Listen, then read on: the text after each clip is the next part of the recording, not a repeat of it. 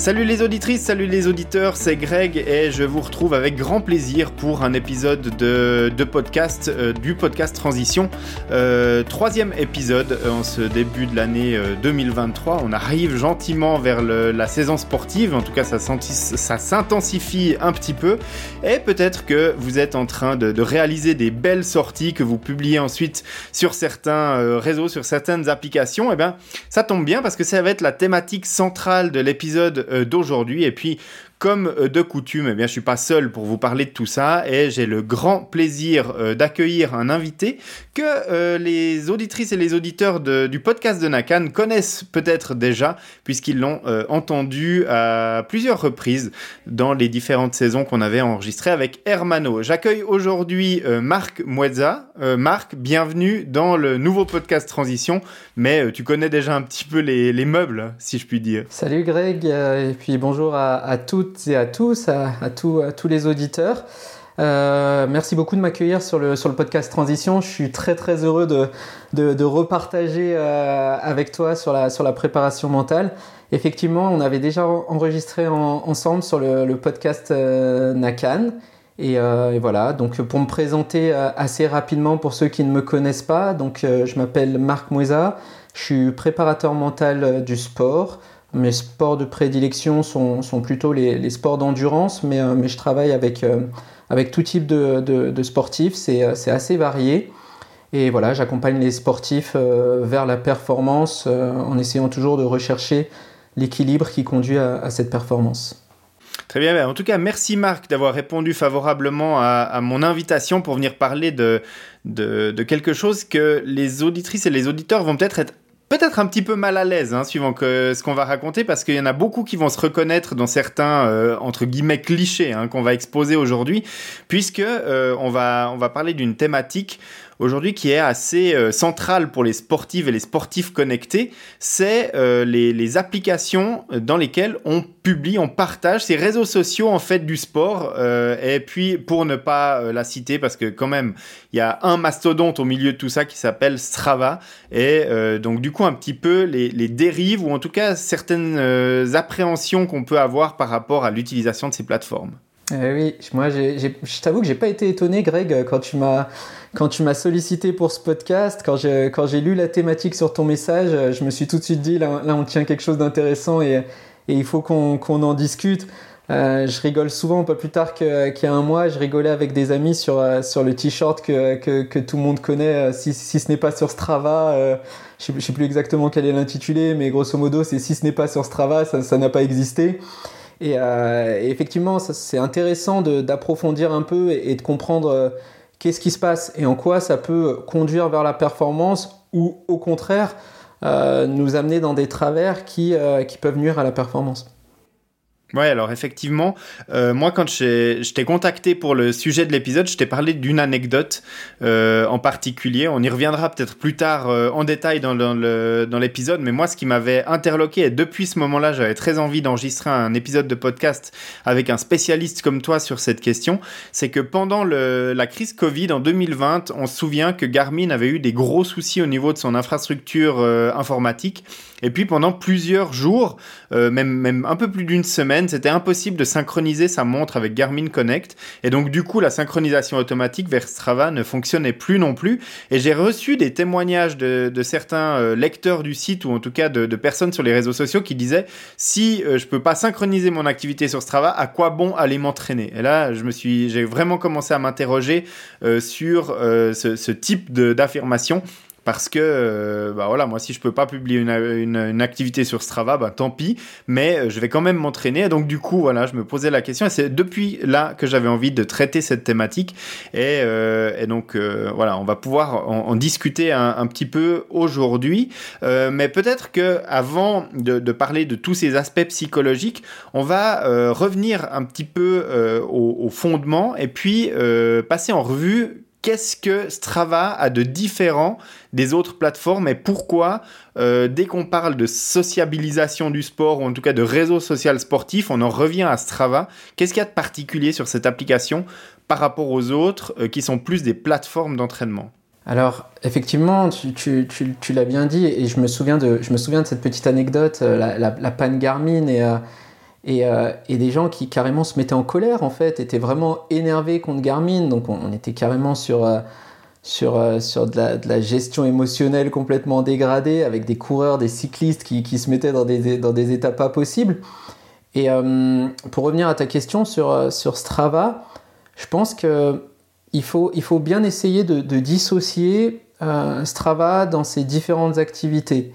C'est-à-dire que contrairement à beaucoup d'autres plateformes, comme peuvent l'être Garmin, euh, Garmin Connect, Polarflow, euh, Strava, ils ont vraiment cette force d'être à la fois une plateforme d'entraînement et un réseau social. Et souvent, dans les échanges qu'on peut avoir, dans les discussions qu'on peut avoir autour de Strava, on se focalise énormément sur le côté réseau social, sur les kudos, sur les coms, sur, ce genre de choses. Alors qu'en fait, Strava, il présente vraiment euh, deux activités. Chacune des activités ayant ses avantages et ses inconvénients. Et ça pourrait être intéressant dans notre échange ensemble aujourd'hui d'essayer de voir ben, quels sont les avantages et, les inconvénients de, ben, chaque partie de, l'activité de Strava, à savoir la plateforme d'entraînement et le réseau social. Ouais, tout à fait. Euh, donc c'est déjà important de, bien faire le distinguo entre les deux. Et moi, j'ai l'impression qu'en fait, Strava, il est quand même majoritairement utilisé pour ses fonctionnalités de réseau social, et puis euh, assez peu, mais peut-être même aux grandes dames hein, euh, des, dirigeants de la plateforme Strava, des créateurs de Strava, mais elle est assez peu utilisée comme plateforme d'entraînement. Dans les autres plateformes d'entraînement, pour, pour donner une image, on a Training Peaks, on a Nolio, on a Garmin Connect, et puis les plateformes qui sont fournies avec d'autres montres, comme tu as cité Polar Flow pour Polar, on a une app aussi avec les Training Hub de Coros et puis euh, la Sunto App qui maintenant en fait a été mergée avec euh, Sports Tracker qui appartient à, à Mersports.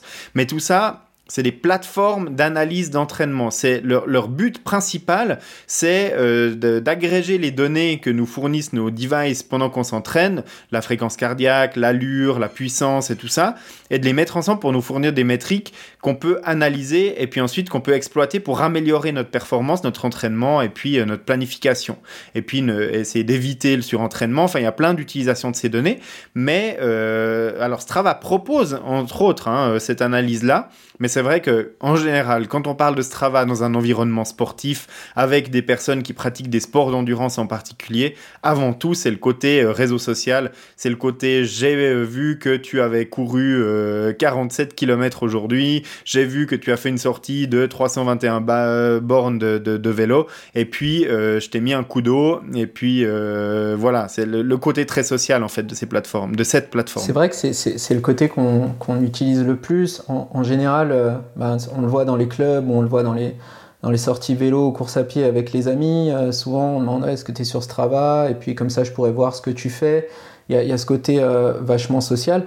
Moi, dans mon expérience personnelle que j'ai avec Strava, en fait, Strava, je l'ai utilisé à la base parce que je cherchais un endroit, une plateforme sur laquelle pouvoir regrouper tous mes entraînements indépendamment de la marque que j'utilise pour ma montre et pouvoir me dire, ben, à l'époque, je me souviens, j'étais, j'étais chez, euh, chez Sunto, c'était un moment où je faisais beaucoup de trail, et je me disais, ben voilà, euh, quand je vais retourner sur route et que peut-être je vais basculer chez Garmin, je voudrais pouvoir retrouver tous mes entraînements, pouvoir euh, comptabiliser tous mes entraînements si j'utilise une Sunto pour le trail et une Garmin pour, pour la route ou, pour le vélo. Et en fait, ben, moi, Strava m'avait, m'a attiré pour ça à la base en me disant, ben voilà, c'est un endroit qui, qui regroupe tout. Euh, aujourd'hui, j'ai changé, j'utilise Nolio parce que je, trouve ça très très bien fait, notamment dans, pour exploiter en fait les, données d'entraînement. Mais euh, en fait, on a tous une bonne raison d'être arrivé sur Strava et au, et au final, on, on, y est un peu tous quoi. Ouais, c'est vrai. Et c'est euh, la plateforme qui unit tout le monde. Qu'on ait une Garmin, une Sunto, une Polar, finalement, tout le monde se retrouve sur Strava. Et puis, euh, c'est là qu'on peut partager un petit peu nos, nos euh, activités, nos exploits, et puis un petit peu aussi scruter ce que font les autres. Et bah, c'est là que peut commencer aussi à venir un petit peu, peut-être un complexe, ou peut-être se dire j'en fais pas assez quand on voit des gens qui font beaucoup plus que nous, alors qu'on a peut-être le même objectif, ou en tout cas des objectifs qui sont assez similaires. Et euh, c'est un petit peu tout ça dont on va parler, euh, dont on va parler aujourd'hui. Euh, donc, un système avec un feed où on voit les activités des autres personnes et où on peut donner des coups d'eau. Et bah, tu l'as dit, hein, la plupart des gens maintenant partagent leurs activités, leurs activités sportives là-dessus. Par défaut, en fait, notre activité, lorsqu'elle est publiée sur Strava, tout le monde peut l'avoir. Donc ça veut dire que euh, même si euh, je ne suis pas abonné à toi Marc, mais que je te cherche spécifiquement sur cette plateforme, je vais pouvoir, euh, si tu as laissé les paramètres de confidentialité par défaut, voir tes activités sportives, voir ce que tu as effectué comme, comme sortie aujourd'hui, cette semaine, la semaine passée, etc. Et puis avoir tes, tes totaux hebdomadaires dans les différentes disciplines sportives. Alors, est-ce que tout ça, finalement, ça apporte du bon ou du mauvais Ou est-ce que c'est un mix des deux et puis euh, c'est un petit peu la façon 2.0 de faire du sport et, euh, il faut s'habituer à, vivre avec cette plateforme-là euh, écoute, je vais un peu te faire une réponse de Normand, mais, mais ça, va être ça, ça va être ça tout le long du podcast, donc euh, donc faut, faut s'y habituer. En fait, il y a du bon et du mauvais. Euh, du bon dans le sens où en fait euh, tous les mécanismes euh, qui, qui, se déclenchent lorsqu'on est sur, sur, Strava, ce sont des mécanismes naturels qui se déclencheraient même si on n'était pas sur cette plateforme. C'est-à-dire que le moment en fait où on publie sa course pour montrer que soit qu'on a couru à une allure élevée, soit qu'on a couru une longue distance, soit peu importe qu'on a participé à telle course, en fait on est en train d'assouvir le besoin d'estime de soi. là, le support c'est Strava, mais s'il n'y avait pas Strava, on le ferait d'une autre façon.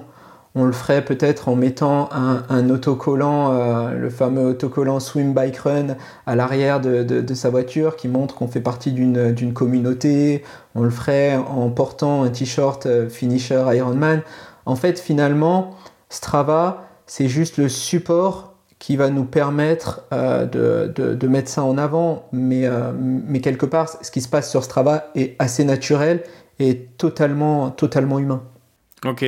Donc en fait, ça fait partie de la nature humaine de vouloir mettre en avant tout ce qu'on fait et, euh, voilà, vouloir partager en fait euh, ces activités, même si euh, pour la plupart des gens, hein, c'est pas leur activité principale, c'est pas leur métier, c'est pas des sportifs professionnels. Euh, ils ont probablement un autre métier où il y a déjà de la compétition, où il faut déjà se battre tous les jours pour euh, euh, rester performant, rester au top et puis euh, utiliser peut-être le sport comme un exutoire ou en tout cas une activité qu'on utilise pour se détendre mais finalement en fait on, retrouve quand même de la compétition là-dedans et euh, bah tu vois pour moi en fait la compétition c'est le jour de la course. Par contre, tout le cheminement qui est euh, de créer l'entraînement, euh, je le fais pour être performant le jour de la course, mais je le fais pas en fait une compétition je, ne fais pas de ma préparation à, cette compétition une compétition en elle-même. Oui, je vois tout à fait, je vois tout à fait ce que tu veux dire et, c'est c'est assez sain et c'est assez assez structuré comme raisonnement de se dire ben voilà quel est mon objectif, voilà le chemin pour atteindre cet objectif de résultat et on, va bien spécifier objectif de résultat qui est de de terminer la course, peut-être dans un temps donné, ou euh, si c'est si un, un Ironman ou autre, peut-être simplement d'être finisher. Et, et, en fait, ben, derrière, euh, comme on le dit souvent, ben, il y a tout le chemin qui mène, euh, qui mène à, cette compétition et il faut arriver à prendre du plaisir dans le chemin. Et, euh, et prendre du plaisir dans le chemin, ben, ça, peut être euh, apprécier son entraînement, ça peut être de voir ses progrès. Et voir ses progrès, ben, c'est ce que permet tout simplement une, une, plateforme d'entraînement, en fait, où on voit les courbes, on voit les courbes progresser.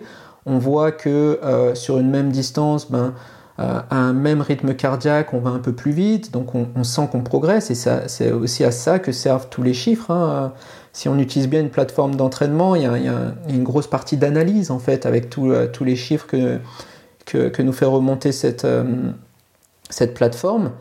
Et, euh, et, puis il y a aussi en fait le fait de se sentir soutenu dans le projet qu'on a, le fait de se sentir soutenu dans, le chemin. Et, ça, ça passe par, les coups d'eau, ça passe par le fait que, des gens nous laissent un petit commentaire en nous disant félicitations, continue. Et, ça, quelque part, pour, pour atteindre son objectif, euh, c'est important. Mais euh, il faut toujours essayer de chercher euh, un équilibre. Et, là, on va, on va basculer sur la, la notion de, de, motivation intrinsèque et motivation extrinsèque. Il faut toujours essayer de, de trouver un équilibre entre je parcours le chemin parce que je prends du plaisir dans, dans, le chemin que je parcours et, et, je prends du plaisir à me voir arriver vers, vers mon objectif de résultat. là, on est, vraiment sur de la motivation intrinsèque et sur la motivation extrinsèque où en fait mon plaisir n'est constitué que par le fait que ce que je fais me, me met en valeur auprès des autres. Euh, je reçois un coup d'eau, donc euh, voilà, où je, fais partie de telle communauté. Et, en fait, il y, a toujours cet équilibre à trouver, et il est d'autant plus dur à trouver qu'il est différent chez tout le monde. C'est-à-dire que peut-être que euh, chez Grégory, il faut 70% de motivation intrinsèque et 30% de motivation extrinsèque pour avoir une motivation qui dure tout le long du chemin. Peut-être que chez Marc, les pourcentages changent complètement. Euh, et, cette petite euh, formule magique qui permet de tenir jusqu'à sa compétition, ben, elle est différente, elle est différente chez chacun et ça demande une, grande connaissance de, soi-même et ça demande de, pouvoir faire les choses en pleine conscience pour pouvoir se rendre compte vraiment et, maîtriser euh, maîtriser le sujet. Donc en fait, à la base, en fait, l'idée de partager ces entraînements pour toi, l'idée de base, elle est noble, c'est-à-dire que c'est je partage mon cheminement pour aller vers mon objectif, et puis à partir de là, je peux avoir le support de la communauté, des encouragements, etc mais euh, assez rapidement, comme sur tous les autres réseaux sociaux, hein, que euh, ce soit Facebook, euh, Instagram et d'autres, il y a toujours la, culture du toujours plus et on, on, a déjà constaté en fait que beaucoup de sportives et de sportifs sont tombés déjà dans ces travers sur, sur la plateforme Strava et, d'autres.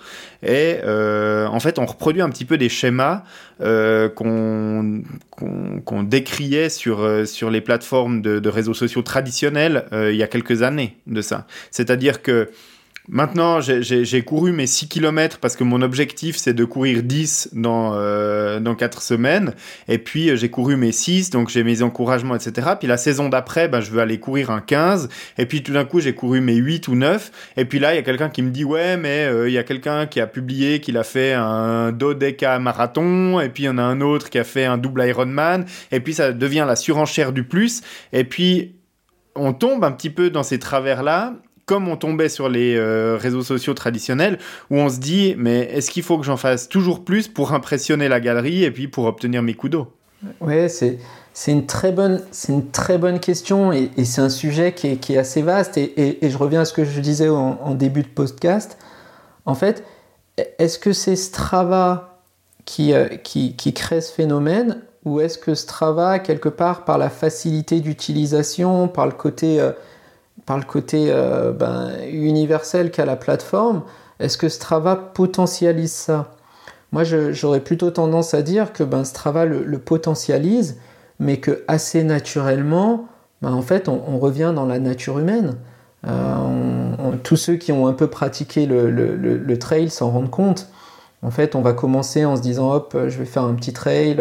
On commence, c'est de la course nature, ça fait 12 km on se rend compte qu'on prend beaucoup de plaisir en nature, parce que le, moteur principal c'est le plaisir, on se rend compte qu'on prend beaucoup de plaisir en nature, on, se détache un peu de la notion de, résultat en termes chronométriques, et c'est ça je pense qui plaît euh, en premier lieu aux gens qui, font du trail, c'est qu'ils se détachent complètement du, chrono qu'on peut avoir sur route, et puis après on se dit ah, ben, c'était très bien sur 12, hop je vais essayer un 18, ensuite je vais faire un 25, ensuite... Et puis, et puis voilà, et puis on finit à, on finit à faire des, des, des 70, 80 km, on, va, on va chercher ses, ses limites. Donc ça, c'est la, la, nature humaine. Et après, ben, tout ça, c'est potentialisé par Strava, parce que ben, Strava permet de, de, le rendre visible à tous, Strava permet d'avoir le retour de beaucoup plus de monde que lorsqu'on en discute juste à table avec des copains. Mais s'il n'y avait pas eu Strava, je suis certain qu'au repas de famille, on aurait été fier de dire la semaine dernière j'ai couru un 70 km, c'était super, on l'a fait de nuit. Euh, on, ferait exactement la même chose, mais on le ferait de vive voix et on ne le ferait pas sur le, sur le réseau social. Ouais, alors ça c'est tout à fait juste et c'est ce que tu disais euh, tout à l'heure. Euh, avant, les réseaux sociaux, on, utilisait d'autres vecteurs pour parler de, de ça. Mais euh, la, la, personne qui derrière sa voiture avait son autocollant 140.6 ou Swim Bike Run ou ce genre de choses, probablement que on pouvait aller jusqu'à mettre Ironman Finisher et puis son temps derrière, mais il y avait en fait un objectif finale, c'est-à-dire la compétition elle-même. Euh, et puis euh, ensuite, bah, le, le moto d'Ironman, hein, c'était euh, vous nagez 3,8 km, vous roulez 180 km et vous courez un marathon. Puis ensuite, vous avez le droit de frimer jusqu'à la fin de vos jours. C'était, la traduction grossière du, du premier slogan d'Ironman. Mais en gros, bah, c'était ça. Et puis l'objectif, c'était d'aller faire cet Ironman et puis peut-être dans le temps le plus rapide possible. Euh, maintenant, la, la, la plateforme elle-même, elle a accéléré beaucoup de choses parce que, en fait, la finalité, c'est plus la compétition, c'est chaque entraînement qu'on va publier, le, le, le, cheminement. Et puis, bah, on va effectivement exposer ça à, à toute sa communauté. C'est-à-dire qu'avant, on, on faisait entre guillemets l'entraînement dans l'ombre et puis le jour de la compétition on performait on performait pas peu importe. Mais là il y avait les résultats de toute façon qui étaient publiés de la course et tout le monde savait le résultat qu'on avait fait. Tandis que maintenant il y a vraiment tout le cheminement qui est publié. Et donc euh, du coup euh, peut-être qu'on est tenté euh, lors d'un entraînement qu'on devrait faire en endurance fondamentale et puis on est en train de courir à 6,30 au kilomètre parce que c'est notre endurance réelle euh, et puis on se dit mais est-ce que je vais oser publier ça sur Strava, et puis on va regarder son allure, et puis on va peut-être pousser à 6,10 ou à 6,00, et puis du coup, on sera plus dans la cible qu'on a euh, définie à la base, donc euh, on sera plus sur l'objectif qu'on s'était fixé de la séance, mais on sera sur l'objectif de ce qu'on veut faire paraître sur Strava. Exactement, et, ça pour moi c'est un, des, un, des gros travers euh, vers lequel il ne faut pas tendre euh, sur, sur une, une plateforme d'entraînement social comme peut l'être Strava, c'est qu'en fait, euh, pour moi, l'entraînement, il, il, est décomposé en, deux types d'objectifs. Les objectifs de résultat et les objectifs de maîtrise. Alors, on peut avoir un coach ou on peut utiliser un algorithme qui nous donne des séances d'entraînement, peu importe. Les entraînements, ça va un peu toujours être la même chose. Il y a un objectif euh, de, résultat qui va être, par exemple, il faut courir une heure en endurance fondamentale. Et là où Strava peut vite devenir une dérive, c'est que euh, pendant ces une heure qu'on doit faire en endurance euh, fondamentale, si au bout de euh, 25 minutes notre montre sonne pour nous dire ben là il y a un segment Strava et euh, la semaine dernière il bah, y a Eric qui t'a pris le com et que et qu'on se met à, à, courir en allure VMA pour essayer de, de, reprendre le com sur Eric qui nous a battu la semaine dernière, et ben en fait on sort tout à fait d'un autre objectif qui est l'objectif de maîtrise. En fait, on sort de la cible que nous a donné le coach. Et donc, après, la question à se poser, c'est si je ne respecte pas l'objectif de maîtrise, est-ce que ma séance est réussie ou pas? C'est-à-dire qu'on peut avoir, par exemple, si on, si on, se base sur un résultat chronométrique sur une certaine distance, on peut avoir euh, une séance où le, résultat est bon, mais l'objectif de maîtrise n'est pas atteint. Et pour réussir dans le long terme, il faut cocher ses objectifs de maîtrise. Et c'est en ça que, que Strava peut, vite devenir une, dérive. Et, tu parlais tout à l'heure des, coureurs qui, ne couraient pas à la, bonne allure.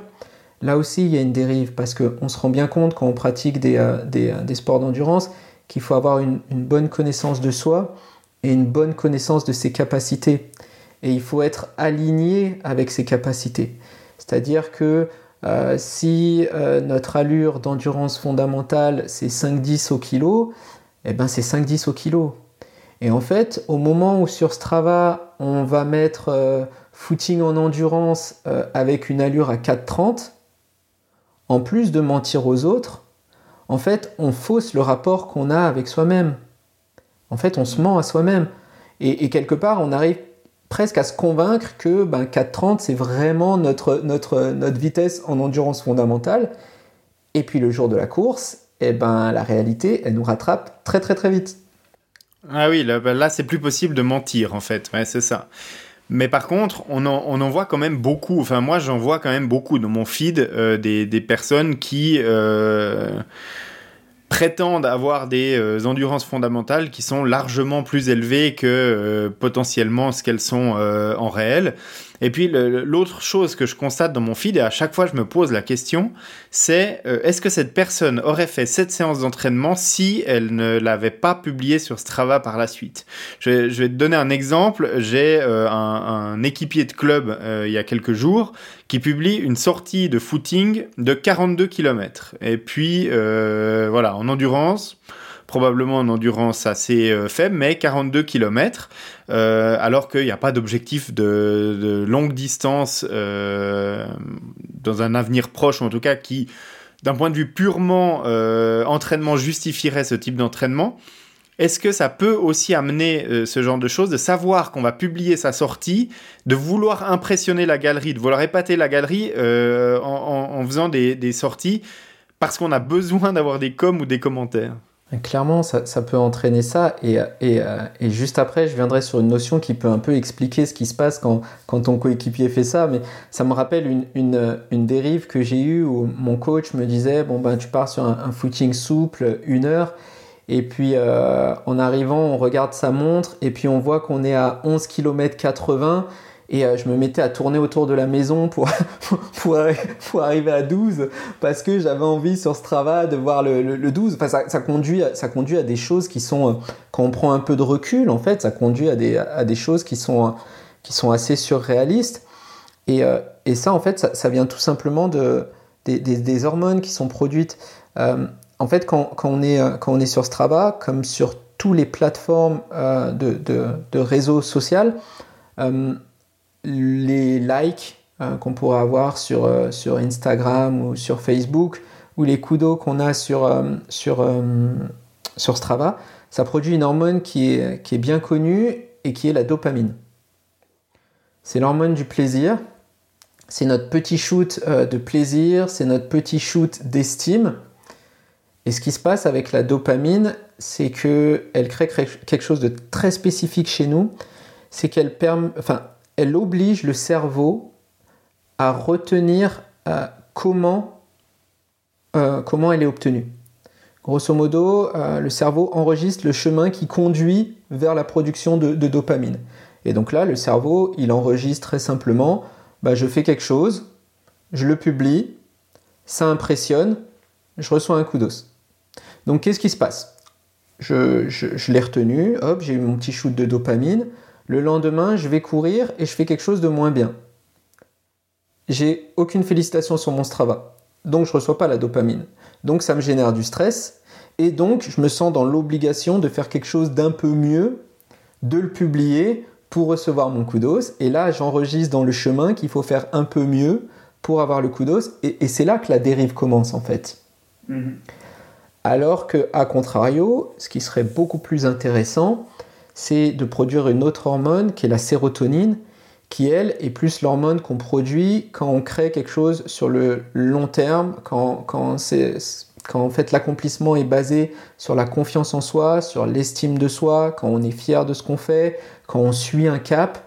Et là, en fait, on se rend compte que c'est une hormone qui est beaucoup plus intéressante et qui rejoint un peu euh, ce dont on parlait tout à l'heure, la motivation intrinsèque. Euh, c'est l'hormone qu'on sécrète en fait quand on crée un, plan d'entraînement sur plusieurs mois et qu'on suit ce plan d'entraînement et qu'on se voit progresser. Et ça, en fait, euh, ça, conduit moins aux dérives que, euh, dont tu parlais de ben, je, cours 42 km parce que je sais que 42 km, ça va me permettre d'avoir le petit pouce levé sur mon profil Strava. Quoi. Ok, donc sur le 42 km, on est clairement sur de la sérotonine on est euh, euh, dans, le cas de ton collègue, je, pense qu'on est plus sur, sur de la dopamine. Je pense qu'on est sur, euh, bah, je voulais mon petit pouce levé, je voulais mon coup d'eau, donc je cours 42 et je le, et je le publie. par contre, si ça avait été dans un plan d'entraînement parce qu'il veut, je sais pas, il prépare un Ironman et que dans sa prépa Ironman, il y a ce cap où dans, dans ses sorties longues, il doit faire un marathon entier. là, on est plus sur de la sérotonine où je suis un chemin à long terme et euh, j'ai validé euh, une étape importante dans mon processus qui me conduit vers la compétition. Ok, je vois. Alors du coup, moi, tu sais, mon petit plaisir, euh, mon petit plaisir coupable, il est pas sur Strava, il est sur Training Peaks, parce que Training Peaks, j'aime bien la plateforme, dans le sens où tu mets ton calendrier d'entraînement, tu mets tes séances que tu as prévues pour la semaine, le mois ou pour ta prépa pour une course, et puis tu vas t'entraîner, et quand tu rentres à la maison, si tu as bien suivi l'entraînement et que tu as bien atteint les objectifs, ta petite case, elle vient verte. Si tu as plus ou moins bien suivi tes objectifs, mais que euh, y a un truc qui correspond pas euh, exactement à ce qui était prévu, ta case, elle devient orange. Et puis si tu pas fait la séance d'entraînement, que tu as fait beaucoup trop long ou beaucoup trop court ou pas dans les bonnes intensités, ta case, elle devient rouge. Alors voilà, moi, mon petit plaisir, c'est la case verte qui vient jour après jour dans mon plan d'entraînement. Parce que je ne publie plus automatiquement mes activités sur Strava pour tout un tas de raisons dont on va discuter, dont tu as déjà parlé d'ailleurs aussi sur, euh, sur le début de cet épisode. Mais du coup, voilà, euh, où est mon petit plaisir à moi. Bah écoute, je connais, euh, je, connais pas très bien la, la plateforme Training Peaks. Je l'ai très peu utilisée. Moi, je je suis beaucoup sur Nolio. Je suis quasi exclusivement sur, sur Nolio maintenant. Mais, mais ce que tu viens de présenter, je trouve ça très très intéressant parce qu'en fait, bah ça, ça, revient à la notion dont je parlais tout à l'heure d'objectif de maîtrise. Et en fait, euh, bah, on, on, allie tout, tout là en fait. C'est-à-dire qu'on coche un objectif de, de, maîtrise, la petite case devient verte, donc on a notre petite dose de dopamine, donc on a envie de reproduire ce phénomène et d'avoir à nouveau la case verte mais en plus, ça augmente l'estime de soi, la fierté personnelle, et on a également notre dose de sérotonine qui nous permet de, suivre un, entraînement dans, le long terme. Donc ça, je trouve ça, je trouve ça très très intéressant euh, ce qu'ils ont développé sur, sur Training Peaks. D'ailleurs, si, les si les programmateurs de Nolio nous entendent, euh, en termes de, en termes de qualité d'entraînement, c'est une fonction qui est très très intéressante. Ouais, bah en fait, ça, ça, me semblerait intéressant aussi de le mettre, de le synchroniser avec Strava. Et puis, euh, de plus avoir que l'information brute de telle personne a couru 12 km à 4, 18 euh, au kilomètre, mais euh, d'avoir une petite croix rouge à côté de son entraînement en disant bah, son objectif c'était de courir à 5,20 au kill, et puis du coup il a couru à 4,18, et donc voilà, ça, ça, pourrait permettre de mettre un petit peu en perspective certains entraînements, ou en tout cas voilà, ça peut être, ça peut être une idée. Je sais pas si ce sera très vendeur pour Strava qui peut-être joue maintenant hein, aussi de, l'état actuel de, de, son réseau social pour euh, essayer de gagner des abonnés. Euh, en tout cas, euh, conserver ce, ceux qui y sont euh, déjà. Mais voilà, moi, c'est euh, plus euh, sur cet aspect-là d'entraînement. Et puis, effectivement, j'ai beaucoup utilisé Nolio aussi. Mais c'est vrai que cet aspect-là, il n'est pas présent encore dans, le, calendrier de, Nolio. Et donc, du coup, je trouve ça intéressant sur la, partie Training Peaks. Et donc, voilà, c'était la, petite anecdote du, moment. Ouais, je me, permets de rebondir parce que tu as dit quelque chose de, très intéressant et, et, je voudrais approfondir un peu en entrant dans une autre notion. Euh, tu, disais, je ne sais pas si, euh, si, Strava, euh, enfin, ce serait dans leur business model quelque part d'implanter soit une croix rouge, soit un V vert pour dire, bon bah voilà, il, a respecté ce qui était prévu dans, dans, l'entraînement. En fait, Strava, contrairement à Nolio, ou Nolio, on sent que dans dans leur façon de développer la, la plateforme, dans, dans les relations qu'ils entretiennent avec les sportifs, on sent que c'est très orienté performance sportive. Alors que Strava, dans leur approche, dans leur business model, on sent que c'est très orienté sur ce côté j'envoie le shoot de dopamine, euh, je suis un réseau social et euh, je peux te proposer un peu plus, mais c'est payant et du coup tu pourras avoir ta dopamine plus tes datas euh, en, même temps. Et, là, je, viens sur la notion un peu intéressante, c'est que le, le cerveau est extrêmement fainéant. Le cerveau est fainéant. Et c'est-à-dire que le cerveau, il va toujours essayer d'aller au plus simple. Et c'est pour ça que moi, je, demande toujours aux, sportifs, quand, je les coach en prépa mentale, de chercher à toujours être proactif, de chercher à cocher leurs objectifs de maîtrise. Parce qu'en fait, assez naturellement, si on se laisse aller, le cerveau, il va dériver et il va aller vers ce qui est le plus simple pour lui. Et Strava, je pense, dans leur approche euh, commerciale, dans leur business model, en fait, c'est plus simple pour eux d'appuyer leur business model sur la dopamine, sur le côté social, sur le kudos, parce qu'en fait, ça, c'est notre côté le plus fainéant, plutôt que d'aller challenger les gens, comme pourrait le faire Nolio, sur euh, quelque chose euh, qui penche vers la performance et qui demande d'être en pleine conscience sur son entraînement, de vraiment se challenger. Mhm. Parce qu'en fait, je pense que Strava, s'ils essayent de demander aux gens de vraiment se challenger, ils vont les perdre. Parce que moi, si on me demande de choisir pour me challenger vraiment et être dans la performance, si on me demande de choisir entre Strava et Nolio, je réfléchis pas une seule seconde. Je, je mhm. vais vers Nolio. Et, je pense qu'ils le savent bien. Parce qu'on le disait en toute introduction de l'épisode que euh, Strava c'est une plateforme à la fois qui est très sociale mais aussi une partie d'analyse d'entraînement. Mais comme tu le disais, euh, toutes les nouveautés euh, qui sont apportées à la plateforme depuis plusieurs années maintenant, c'est pas des nouvelles fonctionnalités d'analyse de la performance. je veux dire, chez, Strava, la dernière grosse innovation en termes d'analyse de performance, je pense c'était la VAP qui est apparue il y a, il y a maintenant plusieurs années. Et depuis, tout ce qui a ajouté, des nouveaux challenges, c'est des nouveaux euh, regroupements avec des challenges communs, c'est euh, des classements, c'est euh, des live segments sur la montre si tu as payé la subscription premium, etc. Donc voilà, tout ça c'est exactement ce que tu dis, c'est de mettre en compétition les gens, de leur offrir vite de la petite dopamine ou en tout cas essayer ça quand tu es sur ton vélo en train d'essayer de tenir tes 210 watts parce que c'est ton allure fondamentale que tu as recommandé ton coach pour les 35 premières minutes de ton entraînement et que tu arrives dans un segment puis que tu vois euh, améliorer de 8 secondes votre dernière performance pour battre euh, XY, eh ben euh, tu vas avoir énormément envie d'y aller et de, lâcher ton fil d'entraînement pour aller chercher cette, cette performance-là. Et donc ça, ça fonctionne du tonnerre et ils le savent très bien. Et voilà, donc c'est leur business model aujourd'hui. Exactement, exactement. Et, et chaque marque a son business model. Euh, pour jeter la pierre sur, sur, sur une autre marque et, et, euh, ne pas trop s'acharner sur, sur, Strava, parce qu'il y, a quand même beaucoup de choses très positives sur Strava, je pense à Garmin. Euh, moi, Garmin, j'en suis arrivé à un, stade par rapport à, cette marque où, je me dis, en fait, ils fournissent de la data pour fournir de la data. Et en fait, au bout d'un moment, il y, a, tellement de chiffres que ça ne veut plus rien dire. Mais en fait, eux aussi jouent sur un biais. En, fait, l'homme a fondamentalement besoin d'avoir de l'information. Pourquoi? Parce qu'en fait, euh, aujourd'hui, on est ultra évolué, mais en fait, notre cerveau, il, est toujours primitif. Et notre cerveau primitif, qu'est-ce qu'il nous dit? Il nous dit, ben, en fait, pour survivre, j'ai pas besoin de beaucoup de choses. J'ai besoin de manger, de boire. J'ai besoin d'appartenir à un groupe. Parce qu'en fait, le fait d'appartenir à un groupe, c'est ce qui conditionne ma survie. Et j'ai besoin d'avoir énormément d'informations. Des informations sur moi, des informations sur mon environnement. Et en fait, Garmin, il joue là-dessus. Il joue là-dessus. On, ne sait pas du tout pourquoi ça nous plaît, mais ça nous plaît d'avoir énormément d'informations. On a toujours l'impression qu'on va les analyser, qu'on va en faire quelque chose.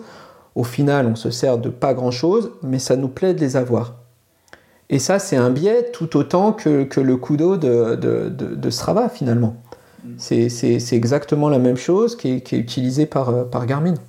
Oui, alors ça, tu as tout à fait raison. Et Garmin, c'est clairement leur, euh, leur modèle.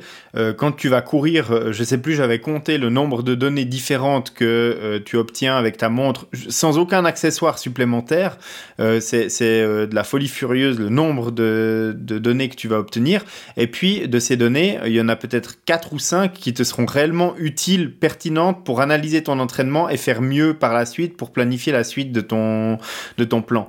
Et le reste, tu vas probablement jamais rien en faire. Mais comme tu le dis, au moment où un nouveau modèle sort et puis qu'on te dit, bah, tu as l'entrée de gamme qui fait telle ou telle fonction, et puis tu as le modèle haut de gamme qui va faire beaucoup plus de métriques et d'analyse et de mesures, eh ben, euh, la moitié des gens va dire, mais moi, il me faut ça parce qu'un jour, je vais vouloir m'améliorer de mon ratio d'oscillation verticale par rapport à mon nombre de pas par, euh, par minute.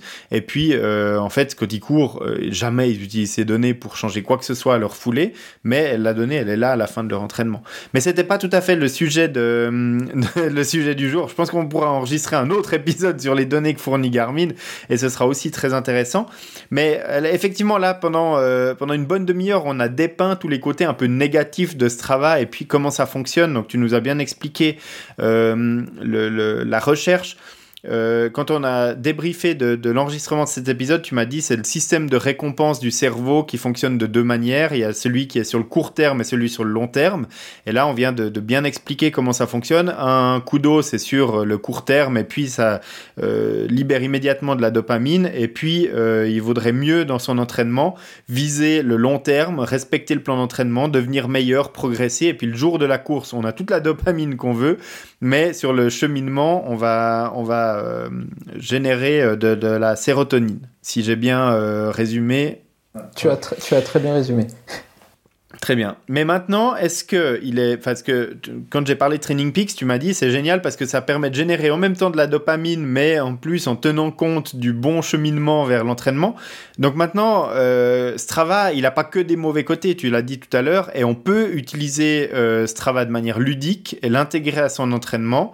Euh, pour faire des choses intéressantes aussi. On peut faire, on peut faire des choses très très intéressantes sur, sur Strava. Moi, je, je, te donne l'exemple euh, d'un coureur qui, euh, qui a son coach qui lui dit ben, aujourd'hui l'entraînement c'est 15 km en fartlek et puis euh, le coureur bah, il prépare un peu son entraînement donc il va sur ce travail, il regarde un peu ok bon ben, je vais le faire sur une boucle de 5 km comme ça ça me permet de laisser la gourde là et, de m'hydrater pendant mon entraînement ok sur ma boucle de 5 km je vois qu'il y, a deux segments euh, qui, sont, assez longs, qui sont assez intéressants, bah, ce que je vais faire, c'est que je vais faire trois fois la boucle, ça me fait mes 15 bornes.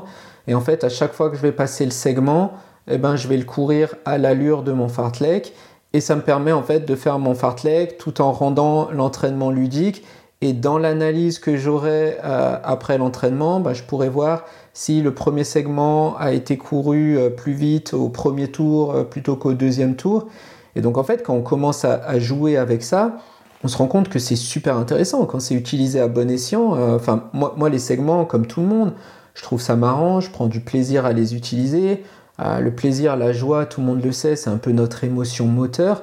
Donc il, ne, faut pas, hésiter à l'utiliser, mais il faut l'utiliser à bon escient. Ouais, l'utiliser intelligemment. Et comme tu le dis, bah, Strava, il a, il a plein de côtés positifs dans le sens où il, agrège les données de beaucoup d'utilisateurs de la plateforme. Et donc, du coup, son outil de, de génération de parcours, il est intéressant parce que euh, quand tu es dans un endroit que tu connais pas, tu vas pouvoir générer tes parcours avec ce qu'ils appellent les heatmaps, c'est-à-dire les parcours les plus utilisés par les personnes qui ont fait une activité sportive dans la région. On va aussi pouvoir retrouver ces segments. Des segments, maintenant, il y en a partout et il y en a de tout type de distance, tout type d'effort, etc. Donc, euh, ça peut être un col, ça peut être un sprint, ça peut être euh, une distance intermédiaire, un parcours vallonné. Donc effectivement, pourquoi ne pas intégrer ces, choses-là à l'entraînement et puis euh, euh, les, intégrer de manière intelligente? Mais c'est vrai que ça nécessiterait, et de nouveau, on voit que c'est plus tellement dans le business model de Strava ou des autres, parce que ça nécessiterait de pouvoir activer très finement quand les segments vont surgir sur la montre ou pas. Et euh, on n'en a pas forcément besoin tout le temps. Et euh, c'est vrai que quand on fait sa sortie en endurance et puis qu'on a la petite notification du segment, ça va être difficile de résister au fait de le, faire. Et puis, on aimerait pouvoir peut-être l'avoir aussi sur la sortie de, de Fartlek que tu disais euh, tout à l'heure. Donc ça, peut-être un, petit paramètre, un petit appel du pied chez Garmin, Coros, Polar ou autre, de, pouvoir dire bah, euh, au, lancement de, son activité, de ne pas aller dans les fonds des menus, mais euh, au moment où on lance l'activité, de pouvoir activer ou non les, segments. Oui, bien sûr, bien sûr. Et, euh, et, en, pouvant faire ça, on, pourrait faire des, choses, des choses très très intéressantes. On pourrait, on pourrait se challenger pendant les, pendant les sorties. Moi, je pense que Strava, en fait, ça, pourrait vraiment être utilisé pour, euh, pour, pour, se challenger sur, euh, sur, par exemple, de la gestion du stress. Euh, je, t'en parlais tout à l'heure en te disant, ben, le, on, va parler un peu du stress et, et, ça arrive tout de suite. C'est le stress, en fait, il, joue, il, se joue sur, sur quatre facteurs le contrôle, l'imprévisibilité, la nouveauté et l'ego menacé. Et en fait, quand on regarde bien, ben, ces quatre facteurs, on les retrouve plus ou moins sur, euh, sur, euh, sur Strava. C'est-à-dire que on, peut, on peut gérer, si on prend le côté plateforme d'entraînement, on peut prendre le contrôle sur son entraînement et se dire, ben voilà, je, me fixe un objectif de maîtrise, je, cours à, telle allure. Mais on peut aussi mettre de l'imprévisibilité, c'est-à-dire qu'on peut se dire, bon ben voilà, je cours et le but de mon entraînement, bien sûr, en accord avec son coach, hein, si c'est notre philosophie. Moi, je suis plutôt, dans, le, dans le principe de me dire, ben, le, coach, c'est lui qui, qui, gère l'entraînement, je me décharge de ça. Et si le coach m'autorise et me dit, ben, aujourd'hui, c'est une course aux sensations, mais où tu peux mettre de la vitesse et tout, ben, moi, j'en profiterai pour travailler l'imprévisibilité et me dire, ben, quand la montre sonne, c'est un segment, je pars à bloc, et, c'est assez intéressant de, de travailler ce paramètre d'imprévisibilité pour la course, pour la gestion du stress. Parce que souvent en course, on entend des coureurs dire Bon ben voilà, j'étais dans un groupe et puis il y a eu un coup de pétard, le groupe est parti, j'ai pas réussi à suivre. C'est pas que j'avais pas la caisse, mais ça m'a stressé de les voir partir. Donc voilà, ça on peut aussi le travailler en se challengeant sur, euh, des segments. La nouveauté, on peut se challenger sur la nouveauté en se disant ben, je cours toujours, euh, je fais toujours le même tour avec ce travail et leur nouveau principe de, de carte. Enfin, nouveau, je dis nouveau, mais il est là depuis un bon moment. Avec le principe de carte, ben, on peut se, challenger sur un, nouvel itinéraire. Et puis l'ego menacé, ben, bien sûr, on, le travaille avec le côté social. Donc en fait, on se rend compte que dans la gestion du stress, Strava, si on le prend bien, si on l'utilise bien, c'est un super outil. Mais il faut l'utiliser en pleine conscience. En fait, il ne faut pas être dans le mode automatique de je publie mes sorties, j'attends le coup d'os, au coup d'os j'ai mon petit shoot de dopamine. Il faut se dire qu'est-ce que je cherche à faire en fait, qu'est-ce que j'attends de la plateforme, où est-ce que je veux m'améliorer? La dernière course, euh, il y, a un groupe qui est parti, j'ai pas réussi à suivre, alors que j'avais les jambes, j'ai stressé. Ok, ben je, vais m'entraîner là-dessus. Et en fait, euh, voilà, quand, quand, un segment se déclenche, je pars et, je m'entraîne là-dessus. Et là, on se rend vite compte que ben, Strava, ça peut devenir un super outil quand on l'utilise comme ça. Oui, tout à fait. Alors, quand on est accompagné par un, professionnel comme toi qui peut nous guider, nous tenir un petit peu euh, ce, genre de, de de conseils avant d'utiliser la plateforme, c'est forcément euh, bien plus, entre guillemets, facile d'appréhender euh, cet outil et de l'utiliser de manière efficace dans son entraînement. Maintenant, c'est vrai que quand même pour beaucoup de personnes, il peut y avoir un effet un petit peu de, démoralisation si on suit un feed avec des gens qui sont très performants et qui s'entraînent énormément, de se dire bah tiens j'ai le même objectif que telle personne, mais euh, bah, il a couru quatre fois cette, euh, cette semaine à des intensités, enfin des allures qui sont très élevées. Euh, moi je vais avoir l'air ridicule sur ma compétition parce que ma dernière sortie elle était plus courte, elle était moins rapide, etc comment est-ce qu'on peut se détacher de ça tout en restant sur la plateforme? Et euh, quel conseil tu donnerais si tu avais un de tes athlètes que tu euh, accompagnes euh, qui avait ce genre de réflexion? Moi, je, tout simplement, en fait, c'est le travail de base euh, et, je pense qu'il y a certaines personnes que, j'ai coachées qui écoutent le podcast. Je, le sais parce qu'elles me disent souvent qu'elles écoutent, euh, qu'elles écoutent tes podcasts euh, et, elles pourront le confirmer. Le, travail de base, en fait, c'est le travail sur, sur, sur ses qualités, ses valeurs et, et ses talents. Et en fait, on, on, se rend vite compte que quand on est aligné avec ça, notamment quand, lorsqu'on est aligné avec ses valeurs, euh, et quand on, arrive à, déterminer le sens que l'on donne à son sport, euh, bah, très vite, en fait, on, s'éloigne de tout ça. Très vite, on s'éloigne de tout ça parce que vu qu'on connaît le sens que l'on donne à son sport, et bah, tout ce qui passe à côté, en fait, prend moins de sens pour nous. Et notamment, et notamment bah, tout, tout, ce jeu de de notoriété. Euh, Après, il y a, certaines personnes qui, euh, qui, en ont besoin, ça fait partie de, leurs valeurs, et du coup, c'est tout à fait légitime pour elles euh, bah, de, jouer là-dessus pour se motiver. voilà. Mais, encore une fois, tout le monde est différent. Tout le monde est totalement différent, et, ça, on le voit. Moi, je donne souvent mon, exemple par rapport au tapis de course. Il y a des gens qui n'auront aucun problème à, courir sur tapis de course. Moi, je sais que parmi mes valeurs, euh, une de mes valeurs fortes, c'est la liberté. Et quand je cours sur tapis, malgré le fait que j'adore la performance et que quand je cours sur tapis, ben, je sais que ça me conduit vers la performance parce que je ne fais pas sauter l'entraînement alors qu'il y a de la neige dehors ou autre, en fait, euh, ben, si je le fais trop souvent, je me dégoûte de la course à pied. Et en fait, je me dégoûte de la course à pied parce qu'en fait, ça va à l'encontre de ma valeur liberté. Mmh. Et, du coup, je dirais qu'en fait, le, vrai travail à faire pour bien maîtriser euh, bah, cette plateforme, notamment, puisqu'on parle de, Strava, c'est bah, de, toujours l'utiliser en étant aligné avec soi-même, en étant aligné avec ses qualités, avec ses valeurs, avec ses talents. Et quand on est aligné avec ça, on ressent plus le besoin de, mentir en disant qu'on est en, allure, en endurance fondamentale à 4-10. On ressent plus le besoin de faire ça en fait. Ouais, alors effectivement, c'est intéressant et je pense que euh, c'est effectivement euh, un, point positif d'avoir de, quelqu'un comme toi qui nous recentre peut-être un petit peu sur, euh, sur les raisons fondamentales pour lesquelles on a décidé de faire du sport, on a décidé de s'engager vers tel ou tel objectif, et puis de mettre un petit peu en perspective tout ça par rapport à, la plateforme Strava en particulier, mais il y en a d'autres autre question, pour revenir à, mon introduction, en fait, euh, donc en 2020, euh, Garmin indisponible, les euh, propriétaires de montres Garmin qui m'écrivent que elles font sauter l'entraînement du jour parce que probablement que la montre va pas synchroniser, donc du coup la sortie sera pas sur Strava. Euh, ton, avis personnel là-dessus, est-ce qu'il il y a des personnes aujourd'hui qui font du sport plus pour les autres que pour elles-mêmes? Ou est-ce que c'est devenu un biais tel de, de, vouloir avoir son activité sur Strava qu'on se dit bah je vais pas sortir mes, mes 15 bornes aujourd'hui à 4 kills parce que je vais les garder pour demain parce que demain je suis sûr de pouvoir la mettre sur la plateforme? Réponse de Normand, encore une fois, euh, je, dirais qu'on on, on, trouve un peu de tout. euh, dans la communauté des, euh, des, des, coureurs et des cyclistes, comme dans toutes les communautés d'ailleurs. Je pense quand même que la, majorité euh, des pratiquants en sport d'endurance euh, ne, sont pas dans, ce travers-là.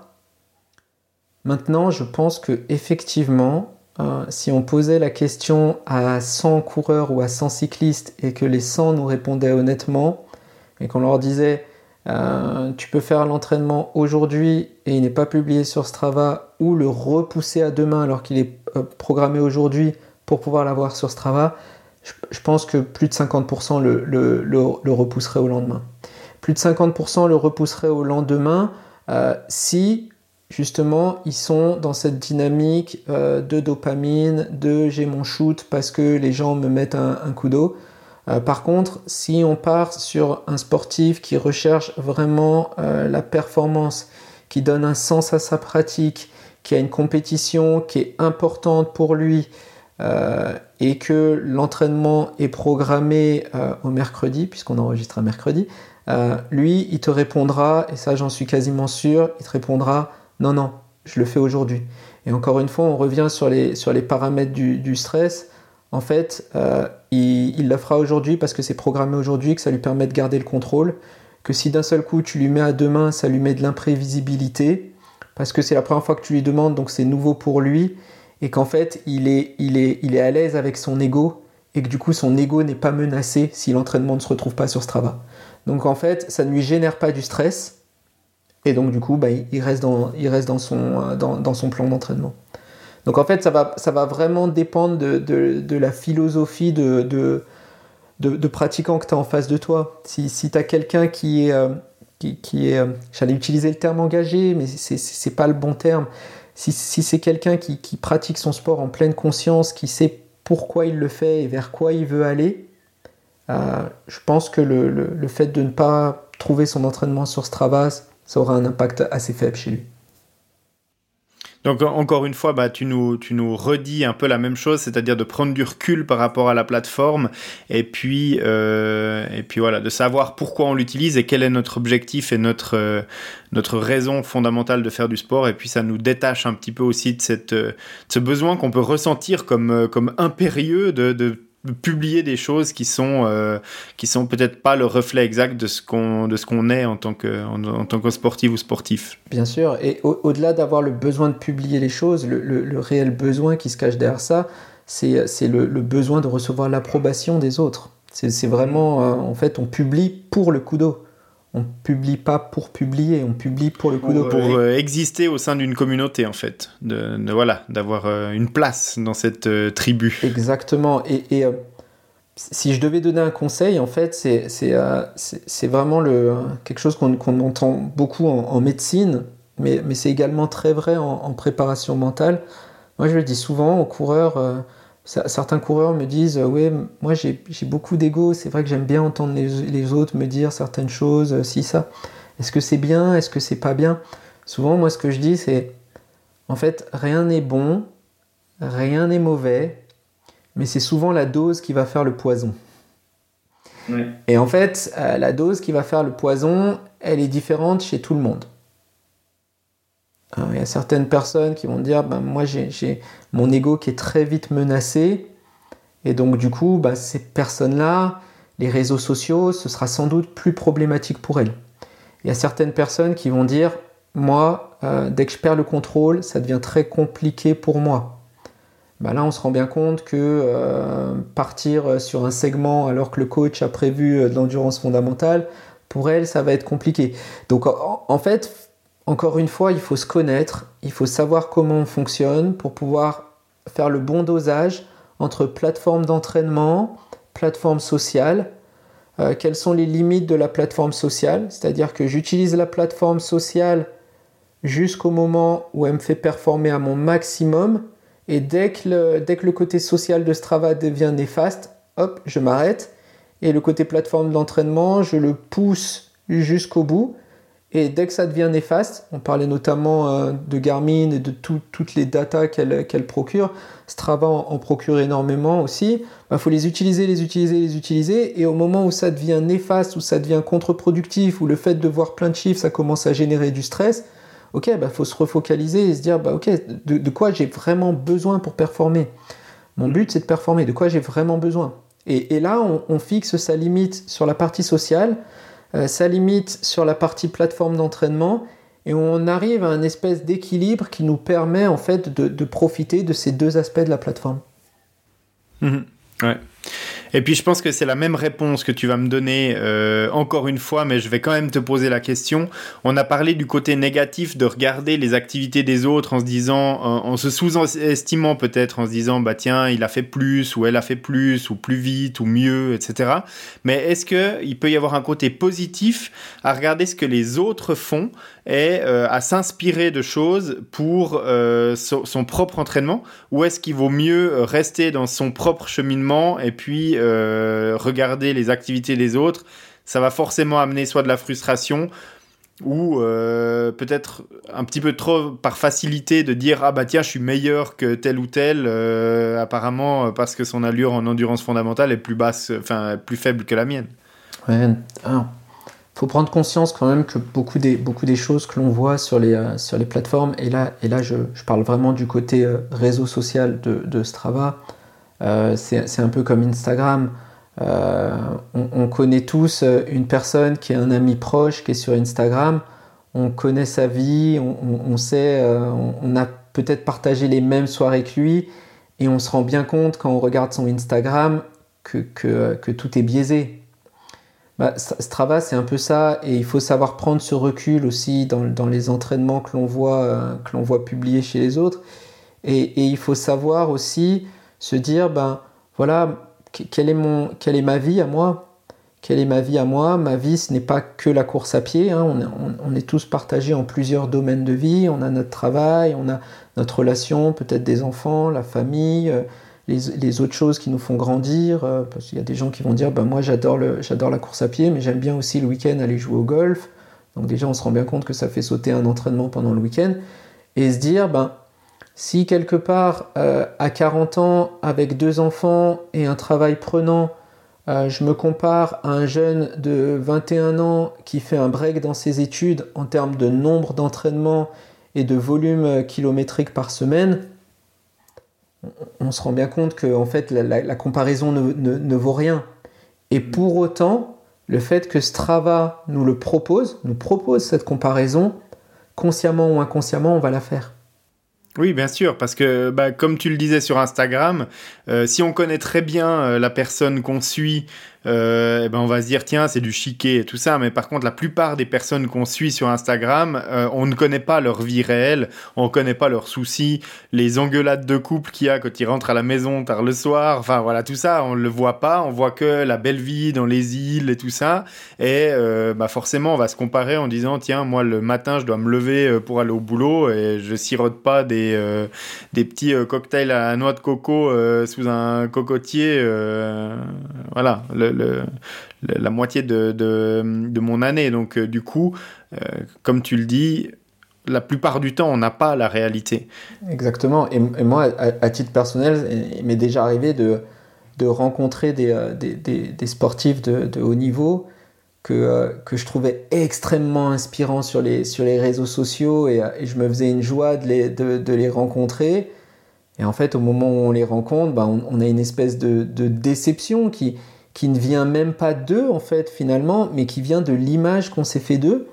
Mm. Euh, et, et, voilà, ça montre à quel point en fait on, on, on, on pousse le vice hein, en nous de, de, de, de, de, se construire un espèce de modèle autour de ce qu'on regarde sur les, sur les réseaux sociaux qui ne correspond pas vraiment à ce qu'est la personne. Et, et c'est même pas de leur faute. Hein. Je, là, dans, dans l'anecdote que je viens de raconter, je, ne leur jette pas la pierre. Toute la faute est pour moi parce qu'en fait, je me suis construit quelque chose autour de leur image qui était complètement faux. Mm-hmm. Parce qu'au final, on, ne les connaît pas. Mais euh, le, le, côté euh, qui donne un petit peu d'espoir à tout ça, c'est que, en tout cas, j'ai l'impression hein, qu'au niveau de la société, on est en train de se rendre compte de cette réalité et de, plus le prendre en compte. Alors je parle pas forcément de la jeune génération qui maintenant est sur TikTok et très facilement de nouveau influençable, etc. Mais euh, pour, pour la génération qui a commencé à grandir euh, avec ces euh, réseaux sociaux au début, on était vraiment dans cette optique waouh, euh, quelle vie incroyable. Et puis maintenant, on commence à prendre le recul quand même un petit peu de ce qui se passe. On consulte plus les réseaux sociaux aujourd'hui comme on les consultait il y a, euh, il y a 6, 7 euh, ans. Et possiblement que Strava va aussi trouver son rythme de croisière à ce niveau-là. Et puis peut-être qu'un jour, on retrouvera des vrais entraînements d'endurance fondamentale à 6 minutes 20 au kilomètre sur Strava. Et puis qu'on se dira, bah tiens, voilà, il republie la vraie vie parce qu'on savait très bien que c'était pas sa vraie vie avant. Bah, moi, j'ai tu vois, j'ai l'impression qu'on a, déjà, qu'on a déjà enclenché cette étape sur Strava. Et, et j'ai l'impression que ce dont on a beaucoup parlé sur euh, l'endurance fondamentale, alors qu'on voit que les temps ne correspondent pas au temps d'endurance fondamentale, j'ai l'impression que c'était encore il y a 3 ans, 4 ans en arrière et qu'aujourd'hui, ça a tendance à, ça a tendance à, à, à disparaître. Euh, voilà, après, euh, Strava permet aussi de faire d'autres choses parce qu'ils l'ont bien compris et ils ne veulent pas que ça disparaisse. Avant, sur Strava, on ne pouvait pas cacher la fréquence cardiaque par entraînement. Maintenant, on peut le faire. Et du, coup, le fait de cacher la fréquence cardiaque par entraînement, bah, si avant quelqu'un nous disait euh, je suis en allure footing et qu'on voyait le cœur battre à 180, on, savait que c'était pas. Ah ouais, bah, immédiatement le mythe explosait quoi. Alors qu'aujourd'hui, ils permettent de le cacher. Donc euh, voilà, je, pense aussi que les plateformes comprennent un peu euh, ce changement là dont on parle et qu'elles essayent de trouver des moyens pour faire, pour faire durer la chose le plus longtemps possible. Et puis après, bon ben, Strava aujourd'hui, tout le monde ne jure que par eux. comme il y a quelques années, tout le monde ne jurait que par Instagram. Et puis TikTok est arrivé, et puis TikTok a tout perturbé. Et, je pense que c'est ce qui arrivera à Strava dans, le, dans le court ou moyen terme. Une autre plateforme va arriver avec d'autres biais cognitifs utilisés. Donc, étant donné que ce sera nouveau, on va retomber dedans jusqu'à ce qu'on comprenne et on va retrouver exactement le même process qu'avec Strava. Au début, tout le monde va aller dessus, on va se faire leurrer et puis au bout d'un moment, on va prendre conscience, on va revenir à une certaine forme de réalité et puis une nouvelle plateforme va arriver. Euh, et, je pense que c'est un peu comme ça que ça va, que ça va se passer. Ouais, effectivement. Euh, on a déjà vu hein, des tentatives, euh, tu le disais, de Garmin, de Polar, de mettre un petit peu de côté réseau social dans leur plateforme, etc. Mais c'est vrai que bah, c'est quand même un marché assez euh, niche, hein, le réseau social sportif, c'est avec Strava, Réunion mettre là-dessus. Euh, c'est probablement difficile de venir concurrencer directement sur cette partie-là. Les, petits coups d'eau dans le, dans le feed de Garmin, c'est vrai que ça n'a pas pris l'histoire de, Polar non plus. Et donc du coup, je pense que Strava a encore de belles années euh, avant d'être d'être concurrencé, mais, mais peut-être que ça va arriver. Je sais pas. Moi, je ne sais pas si tu utilises la, la plateforme Komoot. Euh, alors oui, j'ai généré des parcours et suivi des itinéraires sur Komoot. C'est vrai que j'ai pas du tout utilisé la partie euh, sociale ou partage de cette application. Ah, ben, moi, je l'ai utilisé, je l'ai utilisé en même temps que je me suis mis au gravel en fait, parce que parce que sur Komoot, voilà, il y a des, des gens qui sont passionnés. Il y a une communauté de gravel énorme. Et en fait, euh, dans ma région, il y a des gens qui, partageaient leur aventure en disant bah voilà, je suis parti en bikepacking sur plusieurs jours, en gravel. Et du coup, vraiment, on est euh, limite sur un journal de voyage où, euh, où, ils partagent leur voyage, où on peut noter, ils partagent les photos. Et, et j'ai trouvé ça extrêmement bien fait. Et en fait, je me suis, je me suis un peu laissé emporter par le côté social de, de Komoot. Donc, ça, prouve bien qu'il y a des, alternatives et que selon, selon nos appétences, on, peut, on peut potentiellement se laisser entraîner vers, vers d'autres plateformes. Moi, Komoot m'a beaucoup plu pour ça. Ok. Bah, ce sera intéressant de d'aller découvrir ça. C'est vrai que moi j'ai passé assez peu de temps dans cette application, mais là tu viens de me donner une raison de relancer l'appli euh, très prochainement sur mon, sur mon smartphone. Euh, voilà. Euh, par rapport à ces, à ces plateformes, à, cette, cette thématique très générale hein, de, du côté social, du partage de ces entraînements, etc., est-ce que tu as d'autres points que tu penses être intéressants à, discuter dans, dans cet épisode? Bah écoute, je pense qu'on a, je pense qu'on a, on a, on a un peu fait le tour. vraiment, pour, pour bien faire les choses, euh, je dirais que quand, quand, on va sur ce travail, c'est un peu euh, l'introduction qu'on a donnée à ce podcast, il faut bien différencier euh, la partie plateforme d'entraînement de la partie réseau social. Et idéalement, sans vouloir faire de mauvaise pub à, Strava, moi ce que j'invite les gens à faire, c'est d'utiliser deux plateformes d'utiliser par exemple Nolio en se disant ben, Nolio c'est ma partie purement entraînement et Strava c'est ma partie purement réseau social. Et en fait, quand on a scindé, ben, on fait le switch. Au moment où on, lance son navigateur internet et qu'on ouvre Nolio, on est là pour l'entraînement. Au moment où on ouvre Strava, on est là pour la partie sociale. Et le fait de dissocier les deux, ça permet déjà assez instinctivement d'y voir plus clair. Et quand, on, regarde son entraînement, quand on se projette dans l'entraînement qu'on doit faire pour le lendemain, moi j'invite souvent les, euh, les, pratiquants à faire ça, à, essayer de visualiser la veille leur entraînement, à essayer de se voir courir à la bonne allure, s'ils ont un certain nombre de séries à faire, de se visualiser en train de faire le nombre de séries, de bien connaître les séries. Et ça, ça diminue le stress. Encore une fois, contrôle, imprévisibilité, nouveauté, ego menacé. Le fait de bien avoir le contrôle sur sa séance, tout ça, ça aide énormément.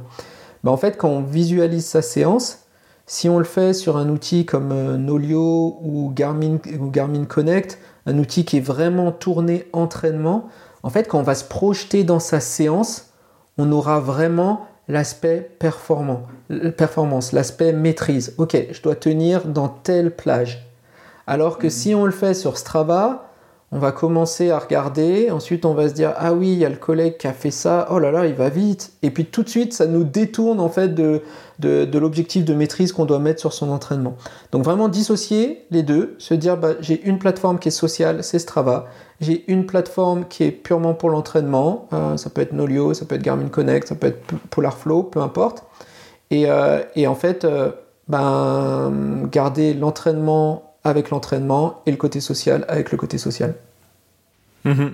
Et puis euh, savoir prendre le recul quand on est sur cette partie sociale, non, euh, on, a, on a largement discuté dans cet épisode savoir retenir le, le, côté positif sans se laisser influencer négativement par ce qu'on peut y voir ou ce qu'on peut euh, ne, pas y voir peut-être aussi. Exactement, exactement. Et, toujours se dire, toujours se dire,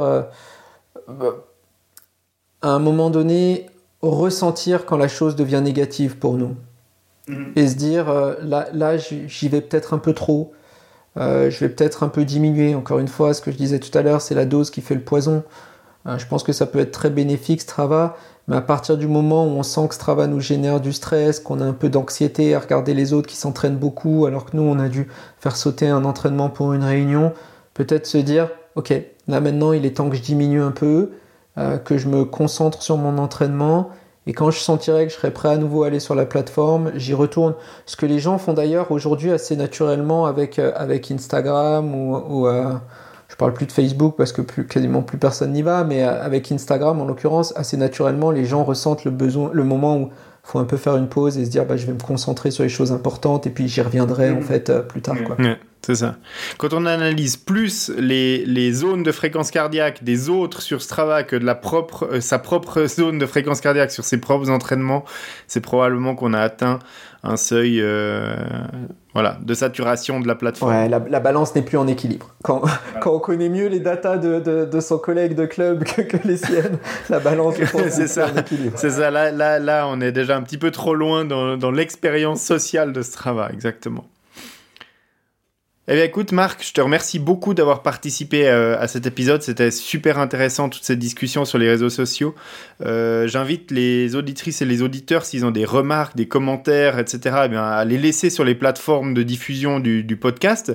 Et puis, euh, toi, on te retrouve, toi et donc ton ton site de coaching sur MRC Coaching, c'est juste? C'est ça, MRC-coaching sur mon site internet. Alors on, retrouvera, on retrouvera sur, les, sur les réseaux sociaux. Alors je, ne publie pas, mais si vous m'envoyez un message, je les consulte assez régulièrement et, et je vous répondrai avec, avec grand plaisir. Si vous avez des, des questions ou si vous voulez approfondir certains sujets ou avoir des conseils sur euh, certains sujets qu'on a abordés pendant le, pendant le podcast, ce sera vraiment, euh, vraiment avec un très grand plaisir. Très bien. Et puis, on te retrouve aussi en tant que podcasteur, puisque tu es euh, l'animateur du, du, podcast J'ai terminé au mental.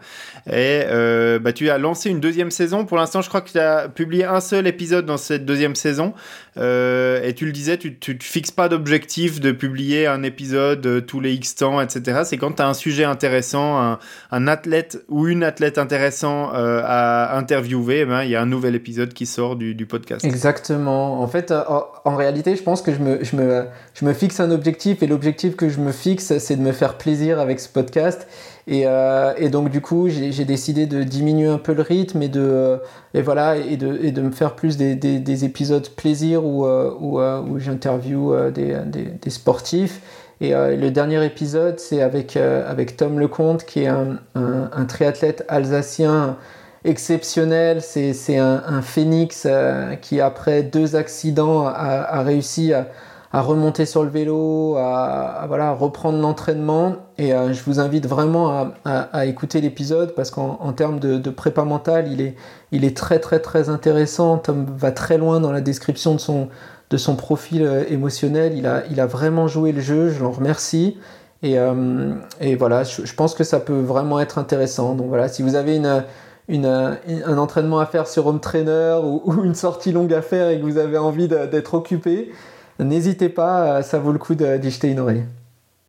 Très bien. Eh bien, écoute, le, rendez-vous est donné et puis euh, abonnez-vous aussi au podcast euh, de Marc parce que euh, je doute pas que des prochains épisodes vont arriver qui seront tout aussi intéressants que, que celui-là. bah, merci Marc, c'était vraiment un plaisir et puis bah, moi je donne rendez-vous le mois prochain pour un nouvel épisode du podcast Transition aux auditrices et aux auditeurs. Merci Marc. Merci beaucoup Greg, merci de m'avoir invité et puis merci à, tous les auditeurs de, de nous avoir écoutés.